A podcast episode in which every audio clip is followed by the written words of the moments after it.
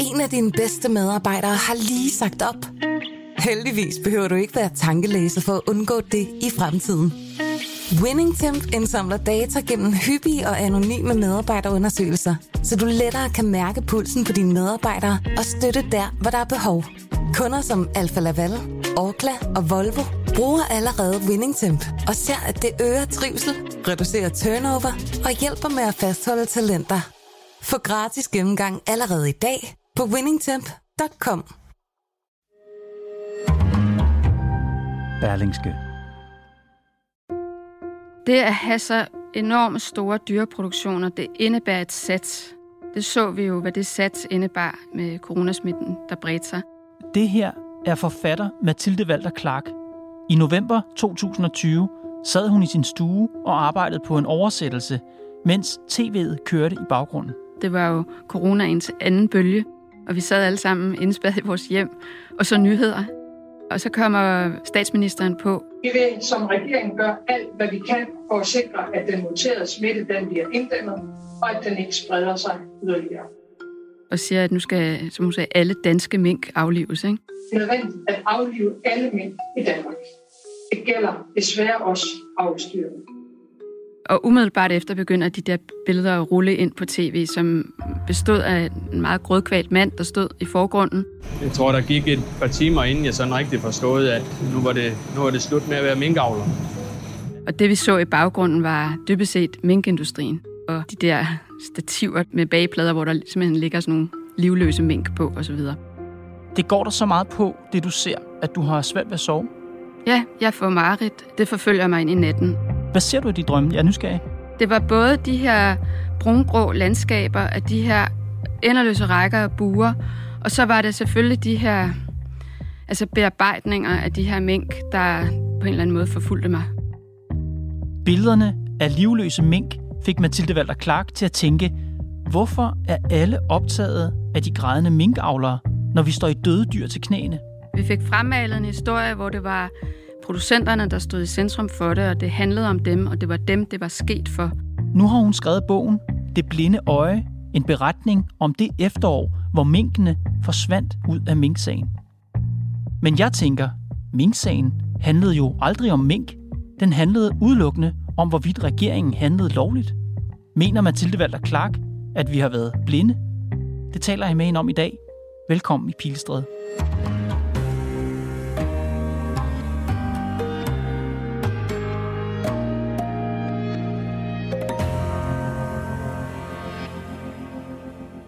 Din bog, den starter med det her fotografi, som er taget af Berlingskes fotograf Asger Ladefodet. Jeg tror, at alle danskere har set det billede. Eller langt de fleste i hvert fald. Men de kan jo ikke se det lige nu. Lytterne kan ikke se billedet. Kan jeg ikke få dig til at beskrive det for mig? Det kan du tro. Vi ser en tom minkhal, og i forgrunden står to mænd, en ældre og en yngre, med stærkt fortrukne ansigter, grødkvalte, lidelsesfulde, vil jeg sige. Og den ene holder ligesom noget frem mod sådan en zinksluse, der sidder på toppen af en kasse. Og det noget er sådan pelset og gråt, og der er et lille øje, der stiger frem bag slusen. Og det er selvfølgelig en mink, der er ved at blive postet i denne her magiske kasse, som vi så meget på tv det efterår, og som var det her mobile gaskammer, der blev rullet rundt i minkhallerne. De to mænd på billedet hedder Pia Henriksen og Kim Henriksen. Det er fars søn. Mm. Og fotografiet er taget på deres minkfarm fredag den 13. november, altså lidt efter en uge, at erhvervet bliver beordret lukket ned. Og det jeg ser, når jeg ser billedet, det er to mænd, der græder. To mænd, der græder, fordi staten har tvunget dem til at destruere deres livsværk, smadre deres familievirksomhed. Er det forkert at se det?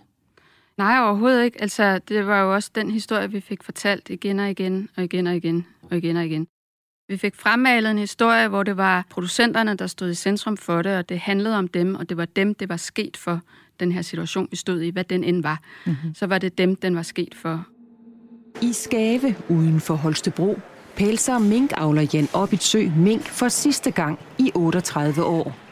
Denne gang også familiens avlsdyr. Det er virkelig hårdt at stå med sådan en skind her, der bare jeg ikke skal være mere. Det er for mig at se en lille historie, fordi den her historie er jo sket for os alle sammen. Så du var jo helt oplagt optaget af, ikke de grædende mænd på billedet, men alt det, der foregik bag ved dem egentlig. Ja. Hvad gjorde du? Jamen, jeg gik i gang med at søge svar på de mange spørgsmål, jeg sad med. I starten var det nogle meget praktiske ting. Altså det allerførste spørgsmål, jeg sad med, det var, når vi ser dem blive lagt op på bagestativer, de der livløse mink. Var de så døde, eller var de bedøvede? Skulle de køres i gasovn? Hvad skal der ske med dem? Mm-hmm. Hvad er det, vi sidder og ser, når vi ser de her færmt håndterende hænder, ikke, der gør ved dyrene? Hvad er det, vi ser? Jeg var jo rystet altså, over de ting, jeg så, og jeg var rystet over, at vi ikke gik i gang med at prøve at tale om det. Jeg var rystet over, at der blev vist de billeder på tv, uden at der blev advaret mod stærke billeder. Jeg tænkte på, hvad folk sagde til deres børn hjemme i stuerne. Børnene måtte vel sidde med de samme spørgsmål, jeg sad med. Fynske minkavlere er gået i gang med aflivningen. Derfor flages der på hal hos familien Christiansen, og de har forklaret naboerne, hvorfor. Er det ikke nogen af os, der er død, men branchen? Og da jeg kunne se efter 5 dage, at vi ikke skulle åbenbart i gang med den samtale, eller der i hvert fald ikke var i gang med at blive taget hul på den endnu, så gik jeg i gang med at prøve at søge svar selv, for egentlig bare at afklare for mig selv, hvad det her var for noget. Så det var startet som sådan nogle noter, hvor jeg bare begyndte at notere ned og så videre. Hvordan fandt du ud af, at det skulle være en bog? Jamen, det var meget modstræbende, efter at jeg så havde beskæftiget mig med det 3/4 år eller sådan noget, ikke? Hvor jeg jo var fuldstændig optaget af det her på 8. eller 9. måned, ikke? Og der blev ved med at være nye spørgsmål, jeg havde. Der var ikke nogen vej udenom, at jeg skulle skrive den her bog, selvom jeg ikke havde spor lyst til at gøre det. Og hvis du selv i dine egne ord så kort som muligt skal prøve at sige, hvad den her bog handler om, hvad handler den så om? Den handler om den nationale minkaflivning, og så handler den om nyhedsdækningen, og så handler det om, hvad man finder ud af, hvis man stiller nogle andre spørgsmål. Og de spørgsmål, de andre spørgsmål, hvad er de vigtigste af dem? Det er, hvorfor stod vi pludselig døde dyr til knæene? Og da du søgte svar på det spørgsmål, hvilket svar fandt du så? Det er jo et længere og mere kompliceret svar, men det er egentlig også et ret enkelt og banalt svar, og det ligger jo i, at dyrene er dyr. At det formål, vi har lagt ind i dyret, nemlig at de skal sidde og vente i et bur på, at pelsen vokser ud, er jo ikke det, der er dyrets eget formål, altså naturens formål. Og først når vi forstår, at dyret er et dyr og dermed natur, så tror jeg, at man bliver lidt hen i retning af, at der måske var noget med den her industri, den måde, den var indrettet på, og den måde, vi altså faktisk har indrettet os, som gjorde, at vi stod i den her situation. Og fortæl mig om det dyr, der er centrum for det her, altså om minken. Hvordan lever den i naturen? Minken er et rovdyr. Den jager. Den er solitær. Det betyder, at de sådan faktisk undgår hinanden. Så ude i naturen ville de aldrig komme så tæt på hinanden, som de var i den her situation. Og hvert enkelt dyr bruger faktisk op til 7 kilometer i sit territorie, og altid i nærheden af et vandløb. Dens glæde ved vand manifesterer sig i dens fysik i form af svømmehud mellem tæerne. Den graver huler i brinker og bredder og mellem trærødder, og kan have 6, 14, 20, endda 25 af den slags faste rastesteder. Om foråret tager hannen på strejftur langs vandløbet og parer sig med de paringsvillige hunner, den finder på sin vej. Både hannen og hunden kan parre sig med flere, men det er hunden alene, der opfostrer hvalpene. A forest stream in northern Russia. A female mink is out hunting. Minken er et rovdyr, hvilket vil sige udelukkende kødædende, hvilket igen vil sige et dyr, hvis liv er lagt i rammer af jagt. Andefugle, vandhøns, frøer, mus, æg, fisk. She's looking for fish and small crustaceans. Det er minken i det fri. Hvordan lever den i minkindustrien? Der sidder de i sådan et bur, der sådan er 90 x 45 x 30 centimeter. Det svarer til sådan en lidt smal flyttekasse. Den kan tage 4 skridt frem og tilbage. Og så er der en lille hylde, den kan sidde op på. Og så hvis den er blevet forkælet af sin ejer, så har den fået et lille plastikrør, den kan lege med. Hvordan spiser den i sådan en minkfarm? Det så vi jo faktisk igen og igen i de her tv-klip. Der var sådan en maskine, der kørte ned igennem mellemgangene der og udspydede sådan noget, der lignede lidt en hundelort. Der blev lagt oven på buret sådan en brun mos, som den så skal slikke ned igennem trammerne. Hvad består mosen af? Jamen, den består af forskellige, altså det industrien kalder affald. Noget fisk og noget forskelligt kød fra andre dyreproducerende industrier. Så er det så fyldt med alle mulige, altså som forskerne har fundet frem til, at gøre noget godt for deres pels, forskellige vitaminer og mineraler. I bogen beskriver du den her måde at fodre dem på, de her klatter, hundelorteagtige klatter og mad, der bliver lagt på burene, som sådan en ekstraordinær hån af dyret. Hvorfor? Jamen, det er jo fordi, at et dyr, der er lavet til jagt, som så sidder i den her situation, at de skal slikke deres næring ned gennem trammerne. De har aldrig tygget i noget. Tænderne har aldrig tygget i noget. Der ligger en rastløshed i lemmerne fra et rovdyr, ikke, som er vant til at skulle løbe og jage i alle tre dimensioner. Altså, sigtet er jo at tjene penge på pelsen, og så er hele industrien indrettet med henblik på det. Det betyder, at de buer, de er en til en svarer til minkproducentens arms længde. Det bur kan aldrig blive længere, end at en arm kan række ind i det og tage fat om dyret, til når det skal aflives 8 måneder senere. Alt er indrettet med henblik på, at det tjener industriens interesser for at kunne tjene de her penge på et skind, som jo vel at mærke ikke er særlig mange penge. Ikke for mig, fordi det for mig gør nogen forskel, om man tjener mange eller lidt. Mm. Men det forbløffede mig meget, da jeg undersøgte de her ting, at på det tidspunkt, lige inden at den her smitte løb ud, der var der nogle minkavlere, der måtte lukke deres butik, også selvom at de havde, som det hedder, en lav pris per enhed. Det simpelthen kostede at have en mink. Deres lave pris for at have en mink, altså hvad det kostede at producere den vare, der var et råskind, var 240 kroner eller 230 kroner. Det var for mig faktisk en ret chokerende oplysning, at det kun kostede 230 kroner i hele minkens levetid, inklusiv altså hele den infrastruktur, vi så, inklusiv den der brune klat, der blev lagt oven på buret, og inklusiv alle de ting, der skal rundt om det, så kostede det per mink 230 kroner. Du omtaler også minkindustrien som en dødsmaskine. Hvad lægger du i det ord? Det var jo den infrastruktur, der åbenbarede sig bag gardinerne der, at der var alle de her maskiner, som var præcis til det formål at aflive mange millioner raske dyr. Dødsmaskineriet i alle dets afdelinger. De magiske gasvogne, samlebåndene, tromlerne, stativerne, containerne fulde af døde dyr. På et værksted med pumpende metalliske støj i baggrunden, disse evige baggrunde, så vi for eksempel uden yderligere forklaring et fladstampet minklig krænget ud over en metalstang, som blev kørt og kørt ind i en maskine.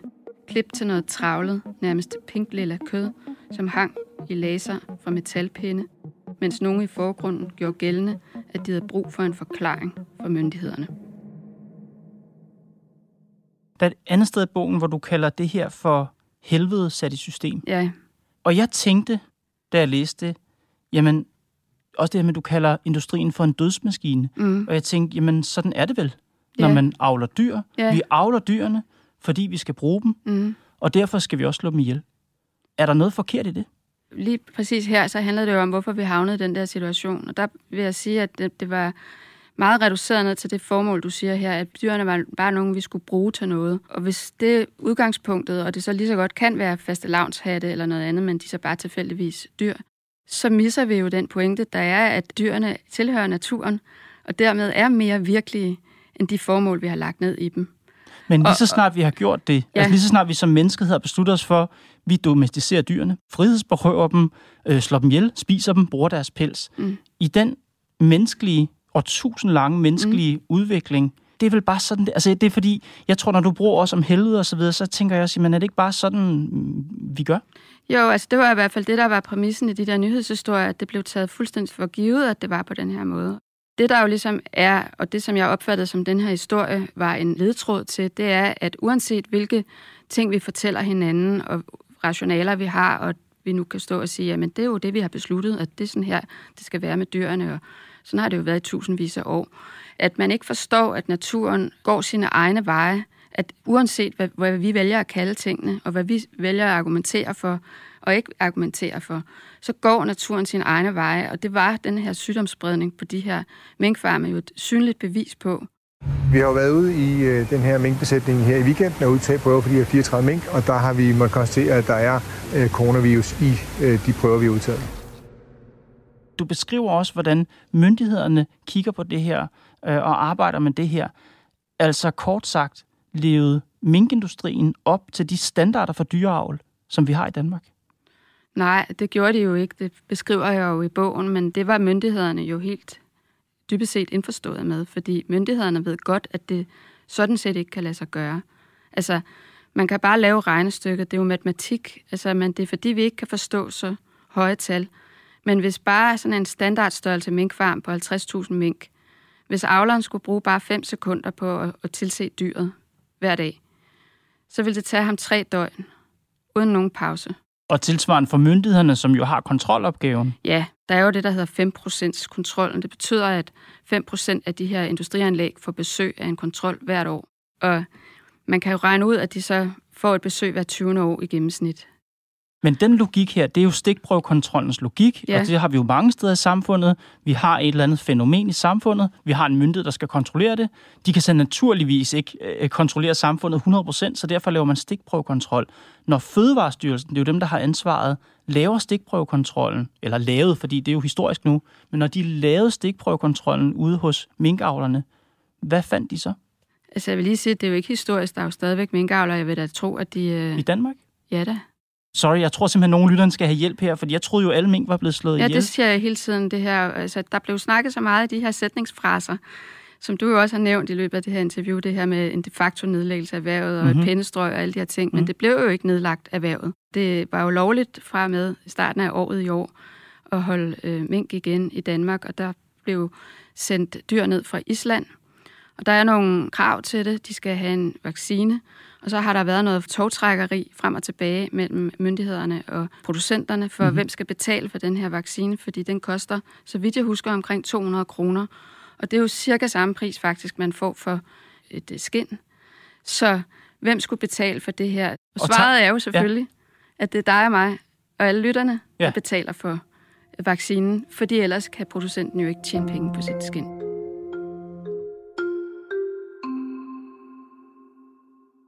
Du beskriver i bogen, hen imod slutningen, et fænomen, at minkavlerne sulter deres dyr. Ja.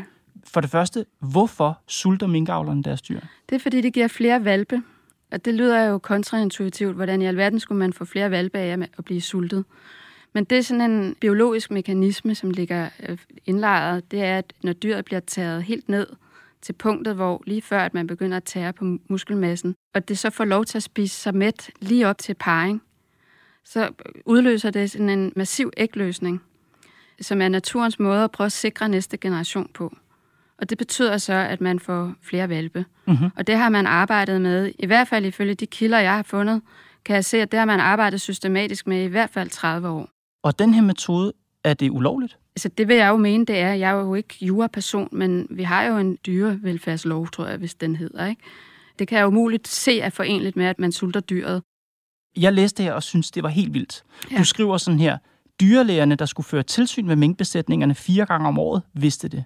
Myndighederne, som skulle gennemføre velfærdskontroller, vidste det. Fødevarestyrelsen og de skiftende fødevareministre, hvis ansvar det ultimativt var, vidste det. Ja. Har du dokumentation for det? Alle har jo vidst det her. Det har været, altså, jeg har jo fundet masser på det. Gennem 30 år er det her foregået. De danske forskere har været beskæftiget i projekter, der som alle, altså også jeres journalister, kunne jo bare have googlet og sagt, hvad var det sidste forskning, der blev lavet for Copenhagen Fur? Og det var sådan et sultprojekt, det hedder så huldstyring i industrien. Og huld er sådan et gammelt ord for det fedtlag, man har om kroppen. Og det, styringen går ud på, at man skal faktisk fjerne det der fedtlag. Og den eneste måde at gøre det på, er jo ved at ikke give dem nok mad. Det er så det, der hedder restriktiv fodring. Hvordan vidste minkavlerne, at det var en god idé? Det vidste de, fordi det er anbefalingerne, som de får fra Copenhagen Fur, og som der refereres til i de her forskningsprojekt. Og hvem er Copenhagen Fur? Copenhagen Fur er jo deres andelsvirksomhed, deres aktieselskab. Det var jo auktionshuset. Så det er minkavlernes svar på Arla? Ja, det er det. Er det en ulovlig anbefaling?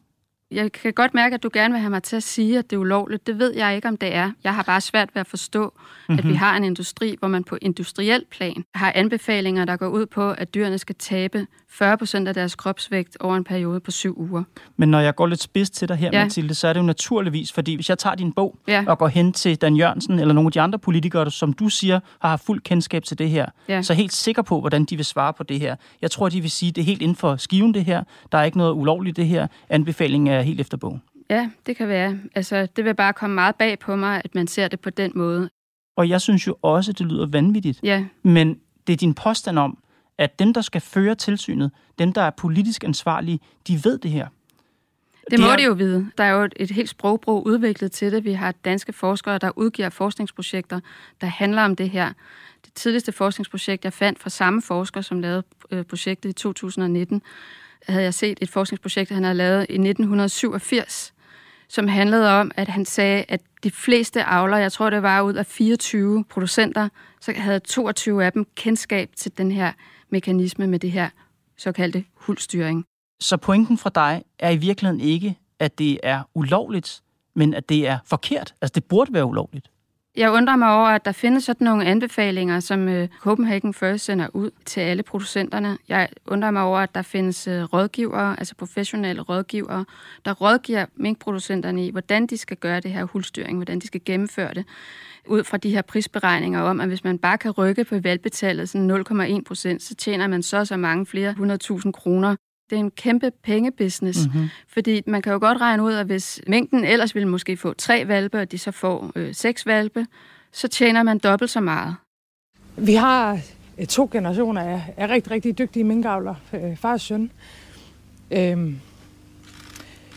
som på meget, meget kort tid har fået knust deres livsværk, og det har været følelsesladet for dem, og det er det også for mig. Og vi, det kollektive vi, har haft et blindt øje i forhold til det her. Det er derfor, du kalder bogen Det blinde øje. Det er fordi, vi har ikke, enten har vi ikke vidst det her, eller også har vi fortrængt det. Jeg tror, det ligger igen i de her tal, at der er så ufatteligt mange dyr foldet ind i de her anlæg, som vi ikke tænker over, fordi vi jo ikke kommer ind i de anlæg.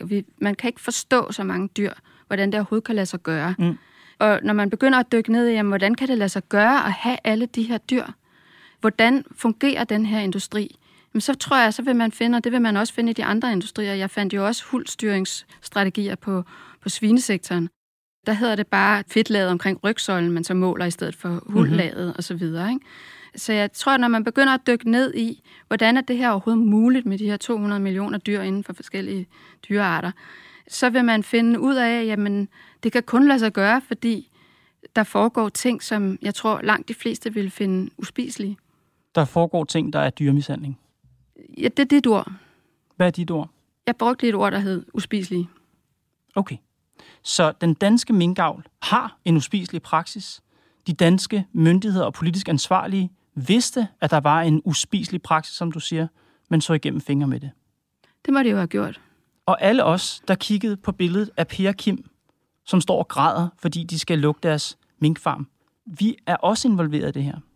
Vi er jo på en eller anden måde alle sammen, altså i større eller mindre grad impliceret i det, og med det mener jeg, at det at have så enormt store dyreproduktioner, det indebærer et sats.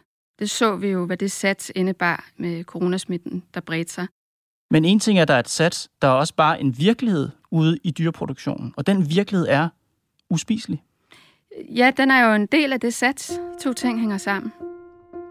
Det er en rapport, der rejser en massiv markant kritik af processen omkring regeringens beslutning om, at det var nødvendigt at aflive alle mink i Danmark. Det er en kritik, som vi i regeringen tager meget alvorligt, og en kritik, vi selvfølgelig tager til efterretning. I efteråret 2020, der beordrede Mette Frederiksen, at alle mink skulle slås ned.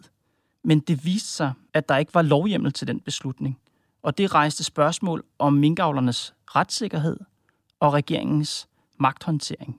Medierne, og ikke mindst os her på Berlingske, brugte mange kræfter på at forfølge sagen. I bogen, der kalder du minksagen for en papirkamp. Hvad mener du med det? Det handler jo om papir. Det handler om, hvad der står i vores lovbøger. Og så handler det om fortolkningen af det. Og så handler det om penge.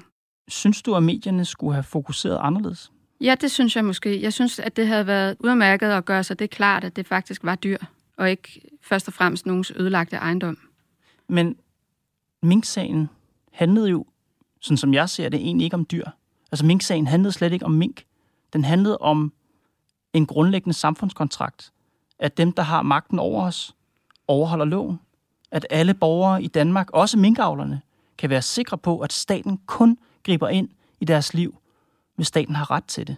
Og det var den kontrakt, som blev brudt i november 2020. Alt det forstår jeg udmærket, og den historie har vi jo hørt på i flere år nu, og det er absolut en vigtig historie. Men i den situation, Mathilde, ja, skulle vi samtidig have talt om, at minkbranchen var uspiselig, som du siger?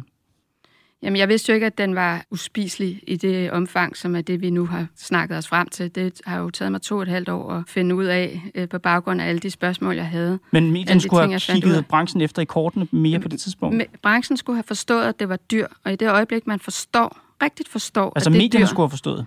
Ja. Ja, medierne skulle have forstået, at det var dyr? Ja, fordi først, når man forstår, at det er dyr, ja, så tror jeg, man i hvert fald kan... begynder at stille de spørgsmål, som kunne lede os til en forståelse af, hvorfor vi pludselig stod i døde dyr til knæene. Men i situationen, der var medierne ikke så optaget af, at det handlede om dyr. Vi var optaget af, at det handlede om borgernes rettigheder. Ja, det er jeg godt klar over. Synes du, det var et problem? Jeg prøver ikke at sige, at der er et problem med den historie, der handlede om borgernes rettigheder. Der var bare en anden, og for mig at se, og det kan være, det er svært for andre at se det, men for mig at se, var en vigtigere historie, end at regeringen handlede uden lovhjemmel. Ja. Og krænkede borgernes rettigheder. Der var noget, der var endnu vigtigere, og det var at forstå, at det var dyr. Men hvilket syn på dyrene synes du, vi bør leve med? Altså, vi er så vant til at tænke på, lige så snart vi tænker på dyr, og også alt muligt andet naturgivent. Det er, hvad kan vi bruge det til? Det er vores tilgang til det. Og det er som om, at vi så tror, at historien er udtømt med det. Og det var ligesom det, der endte med bare at være, hvad skal man sige, horisonten i det, der blev kaldt minksagen. Det var den brug, vi havde for dyrene. Og det gjorde jo, at jeg ikke tror, at vi har forstået dybden af, hvad det var for en situation, der faktisk var opstået. Altså alt det her handler jo dybest set om os selv.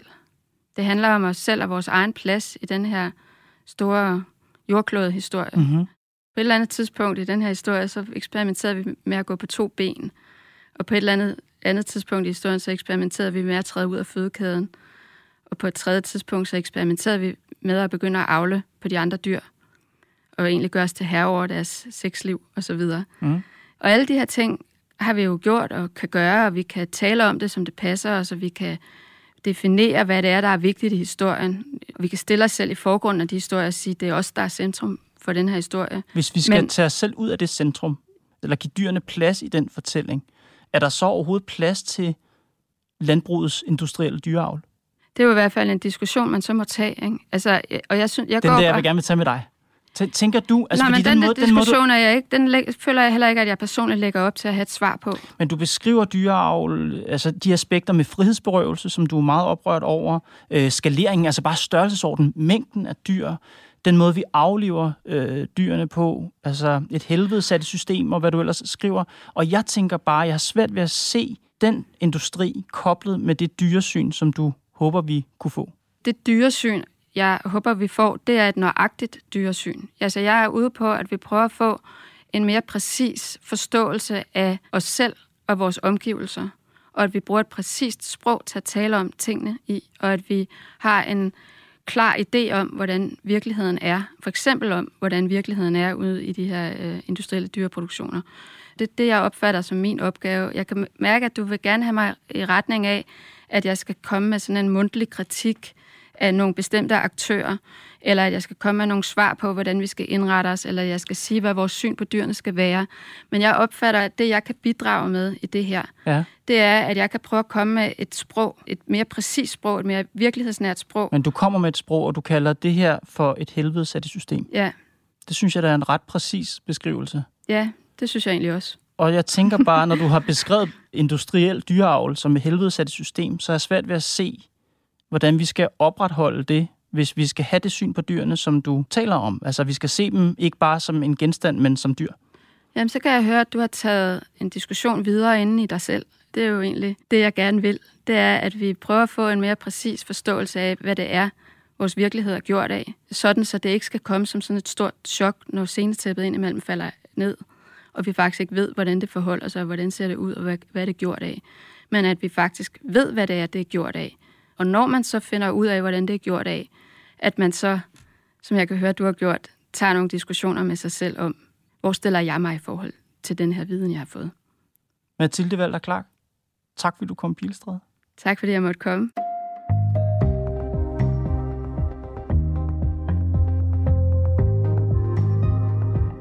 Det var Pilestredet for i dag. Holdet bag er Thomas Arendt, Mads Klint, Bo Lange, Karoline Nord og mig, Kaare Svejstrup. Vi er tilbage i morgen.